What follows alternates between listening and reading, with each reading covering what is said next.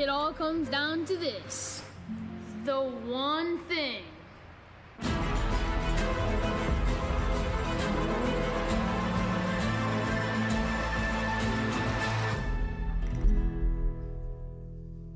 Awesome. Everybody good? Y'all relaxed? Sitting back, just comfortable in church? Uh, I have a conviction that everyone at church should just feel relaxed and comfortable. Tension should just, it should go away. It should be eliminated, which is why this morning we're going to talk about sex. Some of you are like, Are you kidding me? The sex talk right now? I'm like, Yeah, yeah, that's actually where we're going. We're in a series called The One Thing, and we're in chapter seven. And don't you wish you could just sometimes skip over parts of the Bible because it's a little bit awkward? Well, you can't, and that's why we're going to cover it. So, um, and I know some of you are like, man, I've been praying for weeks and months, and I finally invited a friend, and they're here today, and this is what we're doing. Um, we're to make it through. We're to be okay. And I'm willing to bet that if you're new and you're that friend that um, was brought here to church, that sex is actually a part of your life. So it will be relevant. It will be applicable. Um, I do want to say this as we go. Um, this is not going. It's going to be very appropriate. We're not going to say um, anything wild or crazy. But I do want to say this. Um, if you've got kids in the room, we have age-appropriate classrooms, and if you feel more comfortable with that, um, by all means, stand on up. You can exit quietly, and no one's going to look and point or anything like that. But if you'd feel more comfortable, we got we got classes over here, and also in the other building for older kids as well. Just want to throw that out there. Now that the room is full of tension and curiosity and going, oh dear Lord, where are we going and what are we doing? Um, let's dive in. How's that for an intro, huh? So um, I do want to say this before we jump in, because you got to lay like you got to lay the, the groundwork and, and, a foundation that we can then jump off of. So um, I have, I really do have a conviction that nothing in nothing should be off limits when it comes to the church and the conversations that we have. I believe that if you can't talk about it in the church, people are going to go somewhere else and they're going to find answers. And the problem that I have with that, and I think you do as well, is that we read the scriptures and we go, okay, we, we know God, we know the creator of heaven and earth. And this creator has given us wisdom and information on how best to live life here on earth. It would be foolish for us not to talk about everything because God has a response to everything because He has created it. And so let's use sex for an example. God, sex is not taboo, it is good. God created it. It is a powerful thing, and it belongs in a certain, um, I want to say, restrictions or box or category. Uh, there are right ways to go about doing this, and there are not right ways to go about doing it. There are healthy ways to do this, and not healthy ways of doing this. Think of like nuclear energy. You have it in a reactor and it's good and it powers a city. Take that same energy, put it in a bomb. There's a healthy way, a better way, and there's a destructive way to go about it. And so that, that's what we're going to look at today. But honestly, and this is so important, maybe not for some of us who are older and we've grown up in the church and we've heard all these talks. Maybe if you're new at this, I promise you, this is incredibly important. And for those that have been walking with Jesus for a long reason or for a long time, here's the reason why this is so important. Is because we have God's wisdom and God created it. And so God knows how best to get the most out of it. If we don't talk about it at church, from the stage, in small groups, in other areas, people will pull out their phones and they will go looking for secular answers to a spiritual thing God has created. That sounds like a recipe for foolishness, if you ask me. So, we're going to open up the good book. We're going to read through it. We're going to go through the whole chapter. There are 40 verses in this chapter. We're going to cover all 40 of them because it is my personal uh, pet peeve, and I'm up here talking, so I get to lean into that. Sorry. But it's my pet peeve when you sit there and you, you talk about this massive category called sex, and we just spend one Sunday on marriage. And then for people who are single, we're like, sorry, you just got to read the rest on your own. And oh, yeah, if, if you're divorced or if you're divorced and remarried, you got to read the rest on your own. And um, I think, it, well, it covers the whole thing, so we're not going to make you come back and do things on your own. We're just going to take care of it all in one Sunday morning. We're going to solve and correct and fix and make sure everyone has the best sex life in about 25 minutes. And you didn't even have to pay for this. This is all free. This is incredible. So um, that's kind of the big idea is that, is that Christians or the Bible or God ought to be the experts when it comes to sex, not the world. Listen, when your sex is limited to just tips and tricks, you are no expert. It's so much more than just a physical thing, it is a spiritual thing, it is a whole human experience. It's not just a physical transaction. And so the world will offer you here's tips, here's tricks, do this, do that, and then you'll have a spicy or fulfilling sex life. And I'm sorry, that's not the whole, the whole picture. So we're going to talk about this thing. So if you got a Bible, 1 Corinthians chapter 7. 1 Corinthians chapter 7. And as you're turning there, here's kind of the really the rules of the road.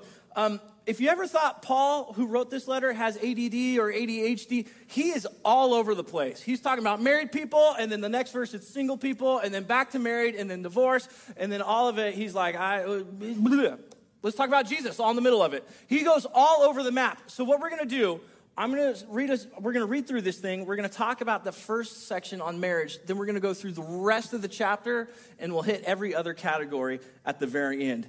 This is like a class, not like a sermon.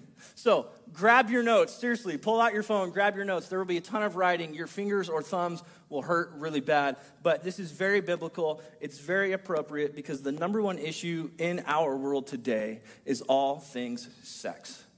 It has been for excuse me, for a very long time. I think it will continue to be. So, as Christians, as followers of Jesus Christ, as we gather in the church, we have to know what the Bible is teaching us. 1 Corinthians chapter 7, you there? You ready? Just Kurt. Kurt's like, I'm ready. You and me, Kurt. Here we go. We're going to make it happen. so, we spent six chapters in Paul saying, hey, your life is, is disorganized, your church is not unified. You need to come together and realize that we are all sinners and we are all in need of a Savior, and that Savior's name is Jesus Christ. We're going to unify around that. This church in Corinth has also been writing letters to Paul. They wrote one and said, What do we do with all things sex? Because you need to know in Corinth, it is Vegas on steroids. It is all things sex, 100 miles an hour, go, go, go, go, go. That is just the way of life. And so they have a lot of questions. In chapter 7, Paul addresses those questions. So here we go 1 Corinthians 7, verse 1. You excited? well, hey, here we go. Time's ticking away, so we got to go. Um, now, for the matters you wrote about, and he's quoting their letter, he says, It is good for a man not to have sexual relations with a woman. And everyone went, I'm not sure if I agree with that. Remember, they're writing this. They're saying, in light of all the persecution that is happening, in light of the fact that we are disorganized, in light of the fact that our society is so rampant and running wild with all things sex, should we just not have it at all? That's what they're asking. And so Paul says in verse 2, he says, Listen, listen, it's good that you don't have sexual relations with a woman. Verse 2, but since sexual immorality is occurring, each man should have sexual relations with his own wife, and each woman with her own husband just take notes mentally. I think it's interesting that Paul has to clarify for them hey, when you're married, only have sex with your spouse, no one else's. That should give us insight to how bad it is there. So now, go, now Paul goes into instructions. Verse 3 The husband should, should fulfill his marital duty to his wife, and likewise the wife to her husband. The wife does not have authority over her own body, but yields it to her husband. In the same way, the husband does not have authority over his own body, but yields it to his wife. And if you ever wondered what my life verse is, it's right there. Okay, we won't use that in the next verse or next service. Trying to ease the tension, you know what I mean? Like, just trying to relax a little bit. Okay. That is a funny joke, though. Verse 5. He says, Do not deprive each other except perhaps by mutual consent and for a time, so that you may devote yourselves to prayer. Then come back together again, so that Satan will not tempt you because of your lack of self control. We won't camp out on it, but there's so much there where, that we could talk about. It's the idea that, that spouses are not having sex, they're not, their needs are not being met, they're not being fulfilled by one another sexually. And so Paul's saying, hey, you actually you need to do this. This is part of what it means to be married. It is a vital part of what it means to be married. And he says, only, you, only if it's mutual do you decide not to. And you devote yourselves to prayer so that Satan can't take advantage of it. And to use this verse and tweak it and weaponize it, people would often say, well, it says there that you're supposed to do this and you're not doing this, so Satan got a hold of me, so I went and had my sexual needs met somewhere else. That's not what this is saying. Not one bit. You cannot weaponize it and make it say what it is not saying. It is mutual consent that we are not having sex for a moment for prayer. Because Paul's writing to a congregation, to a community that is sexually charged. Their whole culture, inside and outside the church, is all things sex. It is rampant. And he's saying this needs to be a vital part of your life, of your marriage. And so figure it out get on the same page when it comes to this. And don't use the excuse that Satan got a foothold here and, and, justify going out and finding your sexual desires being fulfilled somewhere else. That is not what it's saying at all. So let me give you a couple notes. Oh, I'm sorry, verse six, and then a couple notes on marriage. Verse six I say this as a concession, not as a command. I wish that all of you were as I am. He's single. But each of you has your own gift. Circle, highlight, underline that gift from God one has this gift, there it is again, and another has that. So here we go. Advice to married Christian couples. Married Christian couples. Here's the advice. Number one, he's saying this regular intimacy is an important part of your marriage. I talked about it briefly, but it is an important part of your marriage. Intimacy is an important part of your marriage. Can I say it one more time? It's an important part of your marriage. You have to treat it as such because it's an important part of your marriage. Sex is kind of like a thermometer. It will tell you the temperature, it will tell you how hot or how cold your relationship is. And notice the key word is regular. You decide what regular is. There is no specific number because every married couple is different. How many times a week, how many times a day? It's up to you and what you guys decide at. You laugh at that one. Okay. Can't win, Kurt. I don't know, man. Hey, here we go. Uh, number two in your notes. When we deny intimacy, we are cheating the marriage. When we deny intimacy, we are cheating the marriage. To be married is to be intimate with one another because you love one another. You're, what you're saying, you're saying a lot of things when it comes to love, but what you're saying in your marriage is only you. I have eyes for you, only you. And my sexual desire will only be for you. And your sexual desire will only be for me. How beautiful is that? It is a promise. It is a vow to one another. And that and we look at each other eye to eye and we, we say that and we say it in front of people that we love. We, we say this in front of God. And it is only for each other. And then what happens is a little bit of life happens, or disagreement, or resentment, or frustration, or whatever word you want to say. And then married couples stop having sex as frequently as they once did. And so we end up denying one another. And it's cheating the marriage because you can't go anywhere else to get it fulfilled. Because the promise is that it is fulfilled inside the marriage. So we have to work on this. This has to be a regular thing, and we have to have the awkward conversations. Here's what will help us as we realize that sex, well, that we can deny people intimacy and the damage that it does in our marriage. Here's the cure to fix it. Are you ready? Oh, three people. Okay. Number three submission is mutual. Submission is mutual. I have in your notes Ephesians 5, verse 21 through 33. If there was ever a passage that has been weaponized in marriage and all things sex, this is it. And Paul wrote 1 Corinthians, the letter we're walking through, he also wrote this. What happens is people camp out on the verse 22 where it says, Husbands submit to wives, and all the guys are like, Yeah, that's not at all what he's saying. Or wives submit to your husbands. Thank you. Flip flop. And that's not it. You have to read the verse in front of it where it says, husbands and wives mutually submit to one another. It's this idea that I will put your needs ahead of me. And then that will be reciprocated. And then listen, if I'm putting your needs ahead of mine and you're putting my needs ahead of yours, we are serving one another, aren't we? It creates this cycle of serving, of blessing the other person, of putting their needs above them. Now, you read the rest of the passage, and this is fascinating because wives, and I totally understand because I've had lengthy conversations with mine about this passage. It is not just related to sex, but clearly sex falls under this category. And so we talk about this idea of mutual submission to one another and wives submitting to their husbands. And it's like, yeah, but I don't think it says I have to do whatever you tell me to do whenever you tell me to do it. And I'm like, you're right. That's not at all what it says. And she says, By the way, Steve, we need to read the rest of that passage. And I say, What's in the rest of the passage? And she says, Read it. And it says, Husbands, we are to love our wives like Christ loved the church. Now, if you're, if you're in, intuitive about this, you realize that Christ loved the church because he served the church. This conversation I have with my spouse, with my wife, Darcy, is, you know, we're just sharing life. And so she says, okay, keep reading. What, what, what else did Christ do for the church?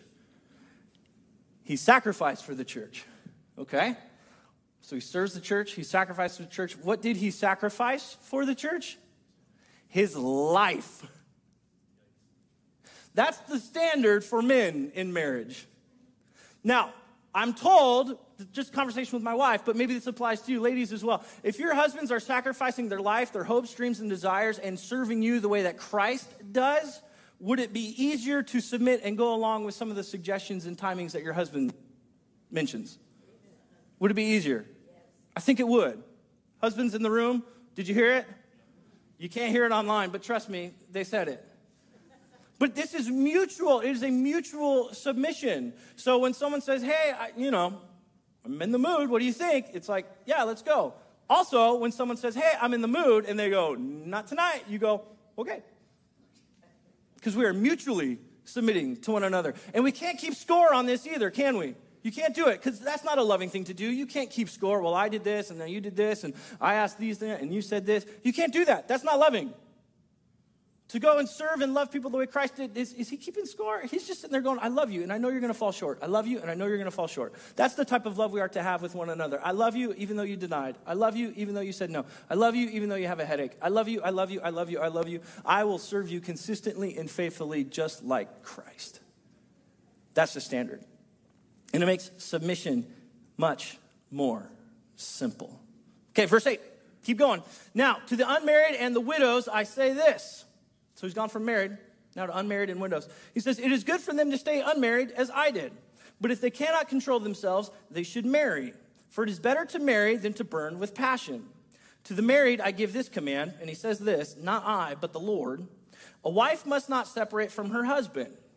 But if she does, she must remain unmarried or else be reconciled to her husband. And the husband must not divorce his wife. Still in your notes under marriage for Christian couples. The next one stay together even if the relationship is rocky. That's what he's saying. Stay together even if the relationship is rocky. Well, why? To fix it, to make it less rocky, to continue to love one another. Again, the idea that Jesus, when we start sinning, doesn't go, ah, and just walks away. He stays together. He still loves us. He still wants a relationship with us. He's still loving us. Same thing in marriage. Stay together even if it's rocky. Keep going. There is hope. And you're like, yes, our marriage is dead. I'm telling you, we worship a God who specializes in resurrecting dead things. There is hope for you and your marriage. Next one in your notes don't leave and remarry. Don't leave and remarry. You're like, okay, what if I already have? We'll cover it at the end because he, he talks about it. Next one in your notes. This is important. What the text is not saying. What the text is not saying. It's not saying get married just for sex. You have a strong sex drive and you're just looking for a spouse and a partner. Great, let's go get married. Your marriage will not last. It has to be built on more than just sex. He's also not saying this our desires are more important than our spouse's comfort zone. He's not saying that. And he's also not saying marriages without sex are dead. I'm using the word sex a lot, but also the word intimacy. Sex is a part of intimacy, but not the fullness of intimacy. You can have a very intimate relationship with someone and not have sex with them. And there are many reasons why people aren't able to go and have sex with one another, but they can still have an intimate marriage. So if you're un- unable to have sex in your marriage, he's not saying your marriage is dead you can, you can certainly have an intimate relationship with one another. Okay, verse 12. You get the idea that this is going to be like a study. I'm going to hit you with a lot of notes, and you're, you're going to have awkward conversations at lunch today. And hopefully throughout the rest of the week, because scripture is meant to be read in community and meant to be worked out and applied in community. And we are doing that this morning. So here we go, verse 12. To the rest I say this, and he says, I'm saying this, not the Lord. If any brother has a wife who is not a believer and she's willing to live with him, he must not divorce her. And if a woman has a husband who is not a believer and he is willing to live with her, he must not divorce him. Sorry, she must not divorce him. Verse 14 For the unbelieving husband has been sanctified, which is a great church word meaning set apart. He's been sanctified through his wife. And the unbelieving wife has been sanctified, church word, set apart, through her believing husband. Otherwise, your children would be unclean. But as it is, they are holy. Another word meaning set apart. If you've grown up in church, you might have heard the phrase a hedge of protection. That principle, that idea is what Paul is talking about here. There's something to be said when a Christian walks into a room. There is a spiritual blessing, there is a protection, there's a set apartness, a holiness, if you will, that happens simply because light has entered darkness. It's one of those spiritual blessings and one of those beautiful things that God does with Christians. All throughout Scripture, you'll see this illusion or this example of you have light and you have darkness. You have light and you have darkness. And when light enters darkness, there's hope, there's beauty, there's blessing. What Paul is saying is if you are married and you have a family and no one knows Jesus except for you, stay in that marriage because your family benefits spiritually. There is a hedge of protection, if you will. There is a blessing that happens because you are bringing the Holy Spirit in the midst of your family. Verse 15, but if the unbeliever leaves, let it be so. The brother or sister is not bound in such circumstances. God has called us to live in, everyone say that word? Oh, come on, everybody say that word? God has called us to live in peace. How do you know, wife, whether you will save your husband? Or how do you know, husband, whether you will save your wife? Nevertheless, each person should live as a believer in whatever situation the Lord has assigned them, just as God calls them. This is the rule I, this is Paul, lay down in all the churches. Was a man already circumcised when he was called? He should not be uncircumcised, which sounds like a challenging procedure. I'm not sure how that works.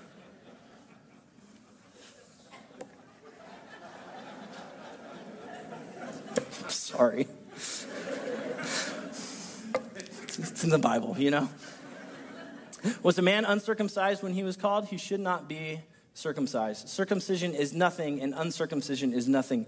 Keeping God's command is what counts. Circle, highlight, underline that in your Bible. Keeping God's commands is what counts. Each person should remain in the situation they were when God called them. So if you if you uh, got married and you, both of you, husband and wife, you did not know Jesus, and then one of you knows Jesus, the Corinthians were writing and they're saying, Do we need to get a divorce and only marry other Jesus followers? Paul is saying, No, stay in the situation you were. Again, light into darkness, light into darkness. Stay the course. Bless your marriage because you know Jesus. And then he's also saying, Hey, um, you're witnessing. You have the most intimate relationship you can have with another human being, and you're going to tell them and show them who Jesus is and his love for them. What a beautiful thing. He says this extends to social and economic levels. Verse 21. He says this Were you a slave when you were called?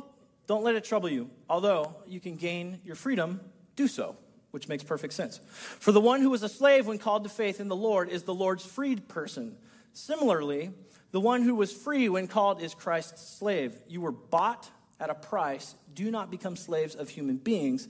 Brothers and sisters, each person as responsible to God should remain in the situation they were when they or when God called them. Again, it's this idea of bloom where you are planted. Wherever you are, going outside of marriage as well, wherever you are, be a Jesus follower. Don't change your situations, your circumstances in life. And Paul says, if you can change them for the better, why not? Like, go for it, of course. But bloom where you're planted. Wherever you are in life, if you're married, if you're single, if you're divorced, if you're divorced and remarried, wherever you find yourself in life, bloom where you are planted. Be a Christ follower there because you will bring hope. You will bring God's love to the people that you are with. Now he's going to move to the unmarried. Here we go, verse 25. Are you still with me? We're, we're making it. The end is in sight. He says, Now about virgins, I have no command from the Lord, but I give a judgment as one who by the Lord's mercy is trustworthy. Because of the present crisis. Now, apparently, there's a crisis going on in Corinth. Many, many, many scholars believe there's a persecution that is breaking out, and Paul is concerned that the freedom they have in sharing the gospel, that is shrinking very, very quickly. And so, he says, in light of the present crisis, I think that it is good for a man to remain as he is. Are you pledged to a woman? Do not seek to be released from it. Are you free from such a commitment? Do not look for a wife. But if you do marry, you have not sinned. And if a virgin marries, she has not sinned. But those who marry will face many troubles in this life, and I want to spare you of this. How many of you, you're married, you love your marriage? Raise your hand. If you don't raise your hand, you're in trouble. How many of you who raised your hand also say, hey, sometimes you um, encounter some troubles in the marriage? I know, I'm sorry, I'm making you be honest in church. Like, what a horrible thing to do, right? There's a certain freedom that single people have because their devotion to God is, is singular. And then when you get married and then it puts some kids on top of that, your devotion, your attention, your focus is now shared, isn't it? Isn't it? That's what he's saying. There will be some troubles. And that's okay, you can overcome them, but there will be some troubles along the way. Now, here we go, verse 29. What I mean, brothers and sisters, is that the time is short. Again, that persecution, the freedom of sharing the gospel. From now on, those who have wives should live as if they do not, those who mourn as if they did not, those who are happy as if they were not, and those who buy something as if it were, as if it were not theirs to keep. Those who use the things of this world as if not engrossed in them, for this world in its present form is passing away. He's saying time is short. Have your focus be on Jesus, not your marriage, then Jesus. Does this make sense? That's what he means when he's saying if you're married, don't be married. Like he's, not saying get a divorce or anything like that. He's saying time is short, and because it's in short, we really need to make sure our priorities are in order. So if you have lots of possessions, that's great. But realize when you die, those things fade away. They are gone. And by the way, when you live, they get dirty, they get ruined, they get destroyed. Focus on Jesus in the present moment, then everything else. Jesus first, everything else. And in Corinth, they're going sex first, church, what do we do with Jesus? And he's saying, no, no, no, we have to correct this. Jesus first and always, then everything else. He says, look to the Lord, not the current situation or state that you are in. Look to the Lord in everything. Verse 32. I'd like you to be free from concern. An unmarried man is concerned about the Lord's affairs, how he can please the Lord, but a married man is concerned about the affairs of this world, how he can please his wife. And he should be focused on that, by the way. He should be. And his interests are divided. An unmarried woman or virgin is concerned about the Lord's affairs. Her aim is to be devoted to the Lord in both body and spirit. But a married woman is concerned about the affairs of this world, how she can please her husband, and she should. Both husbands and wives, when you get married, your concern, your focus should be on taking care of one another, but it needs primarily to be on Jesus.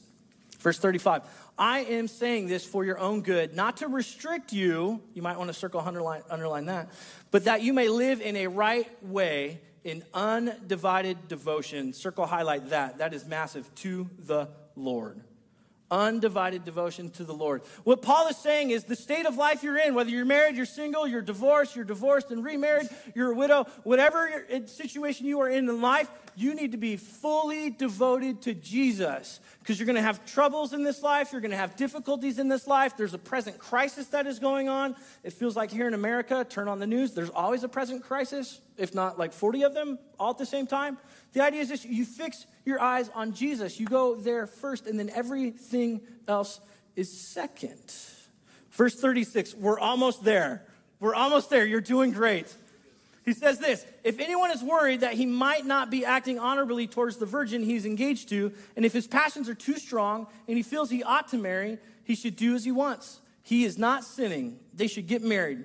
But the man who has settled the matter in his own mind, who is under no compulsion, but has control over his own will, and who has made up his mind not to marry the virgin, this man also does the right thing. Verse 38 So, then he who marries the virgin does right, but he who does not marry her does better. A woman is bound to her husband as long as he lives, but if her husband dies, she is free to marry anyone she wishes, but he must belong to the Lord. In my judgment, she is happier if she stays as she is, and I think I too have the Spirit of God. What he means by that last phrase, he says, as I'm writing this, I too think, I believe that God is inspiring this letter that I'm sending you. Guys, we just did 40 verses. There's a lot in there, isn't there? It's confusing, isn't it? That's why this sermon doesn't get wrapped up in a nice little bow. We have homework this week. It's the idea that we come to church, we open up the scriptures, we read them, we learn from them, and it challenges our way of life so we can walk closer and closer in the footsteps of Jesus. So, I want to give you a lot of notes. I'm not going to expand a lot on these. We're simply going to write and we're going to pray through these throughout the week as a community and figure out how best to navigate this life. So, we already did the advice to marriage. Now we're going to do the advice to singles. Number one, singleness is not just good, it's better than marriage. Singleness is not just good, it's better than marriage. Somewhere in the Christian church, this idea came in that if you are single, you are somehow second class. And that is not true. Paul's flipping that around. He's saying if you are single, it is you and God. You are not distracted. You don't have these other obligations that your focus needs to be focused on. He says it's you and God. It's good, it's better. You're not second class. He also says this singleness is a gift and God will give you what you need for your giftedness. He's not saying all singleness is a gift. I'm gonna be very clear. Singleness is a gift. And you will know if you have that gift because He will give you what you need for that gift. It doesn't mean, listen, marriages take a lot of work, they go through hard times. Singleness takes a lot of work, they go through hard times. It doesn't mean if you're single and you're experiencing a difficult time that that means you don't have that gift. It just means you have a difficult time. He also says this to singles. He says, Get married if you want. Did you catch it in there? He's like, It's better that you not, but you know, if you want to, yeah, go ahead. You, you don't sin if you do, the, do these things. He also says this. Well, this is a bonus. I just want to give it to you. If you can't control your sexual urges, do the following find someone you can fall in love with. Someone needs to get a job so you can support each other. Get married. Have all the sex you want. Also, um, if you can't control your urges, learn to control them. the fruit of the Spirit, that last one at the very end, if you know it, the last one on that list of nine is self control. There is hope. You are supposed to be in control of your desires, not your desires in control with you. I'm telling you, this is rampant, not just in society, but in our, in our church. So if you're struggling with this, you need to fill out the Connect card, you need to send an email to me, to Pastor Kurt, to somebody. There are resources, there are tools that we can help. I'm telling you, there is hope in this. You can also work really hard to find that job, find that spouse, fall in love, and have as much sex as you want. I would suggest that you take care of those sexual urges before you get married so those don't follow you into your marriage as well. Advice to spiritually mismatched couples I don't mean um, that your, your marriage is mismatched, like one of you is amazing and the other one isn't. That's not what I'm saying. What I mean is one of you is Christian and one of you is not. That's what I mean, okay? Uh, he says this stay together if you can. Stay together if you can. Live at peace with one another. We talked a lot about that light and darkness thing. The second one, it spiritually benefits your spouse and your kids, right? Again, light and darkness. The third one, if you're left, you're free to remarry, and God will bless that marriage. He's that good and that loving.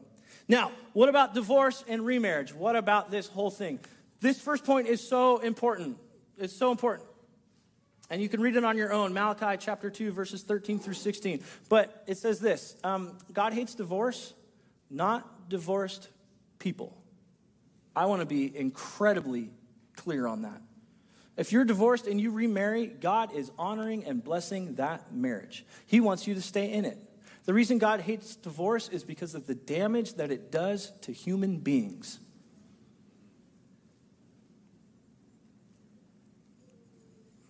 I don't have a lot of time. Okay. We're going to let that just sit right there. I want to say this as well. If you are divorced and you have been remarried, please know that God loves you. This church loves you. You are not second class.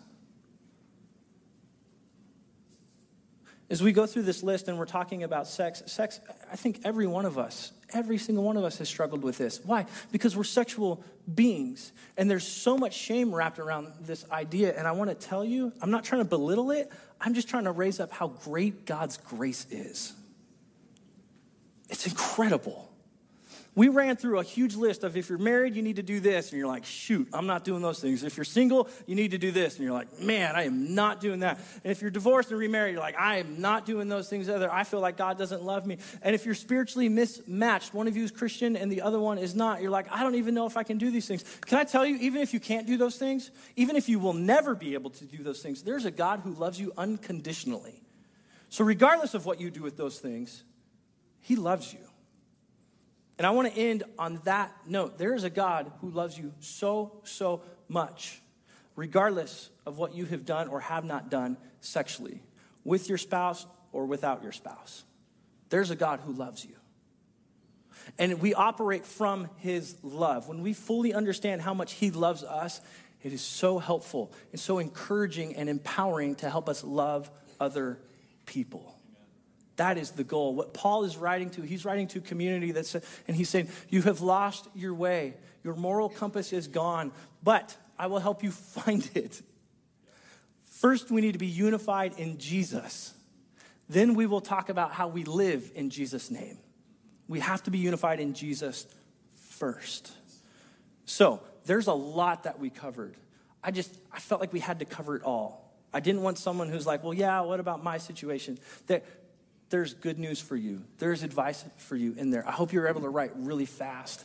And my prayer is that this week that you pull out these notes and you read through your scriptures and you pray with God. Talk with your spouse, talk with your boyfriend, your girlfriend. And let's be the people of God who are pursuing Jesus and learning how best to love one another. But I'm telling you, you can't do that well if you don't know Jesus. So if you don't know Jesus, I want to lead us in a simple prayer. The band's going to come on up, and we're going to close by singing out a worship song, giving all glory and honor and praise to Jesus. And by the way, if if you're one of those people where you read you read the standards and the rules of how relationships are supposed to be and how you're supposed to handle your sexuality, and you have broken one of those rules, I, I want to lead you in a prayer as well. So, would you bow your heads with me? And we're going to spend some time before the Lord. God, before we go any further, if there's anyone in the room, if there's anyone streaming online with us, if there's anyone that's going to watch this on a random Thursday, Lord, I pray that they are they know that they are fully and completely loved by you. You've forgiven them of all of their sins. Your grace is so good and you love them regardless of all their sins, including the sexual ones. So, if you're here this morning and you're with us and you don't know Jesus Christ as your Lord and Savior, I want to lead you in a very short prayer. You can repeat these words, you can make them your own, but simply go, Lord, I have missed the mark. I've sinned. I've lived life by what I thought was good, what I thought was loving, what I thought was right. And today I want to come before you and say, You are Lord of my life instead of me. Thank you for your unconditional love. Thank you for forgiving my sins. Today I choose to put my faith in you. I want to know your love for me so that I can share that with those around me. And if you're here with us this morning, whenever we talk about morality and go through lists in church, you get nervous because you've crossed those lines and you've sinned and you know God's standard. I want to pray that you feel free from the shame. And that when you come before God, when you wake up in the morning, you look at yourself in the mirror, know that you are fully and completely loved. You are a son and you are a daughter of the King of Kings and Lord of Lords. So, God, for the people streaming online, people in this room, for all of us, Lord, we've all sinned in this area. I pray, Lord, that we would leave church today feeling lighter, that the shame that we have felt, we would place that at the cross. We would know that you unconditionally love us and Father, for married people, I pray that we would learn to love one another the way you love us. And for the single people that are a part of our church community, Lord, would they learn to love their community like you do? People that are divorced, they've been remarried for widows, Lord, I pray, I pray, Lord, that they would understand fully how much you love them and desire a relationship with them. Help them know, help all of us know that none of us regardless of our sin, is second class in your kingdom. Father, I thank you so much for your goodness. Would you help us in this area? It is a struggle, I believe, for all of us. Give us freedom. We want to love each other well. We need your help, Father. We pray this in the powerful name of Jesus Christ. And the church said, Amen. Would you stand with me? We're going to close by singing one last song.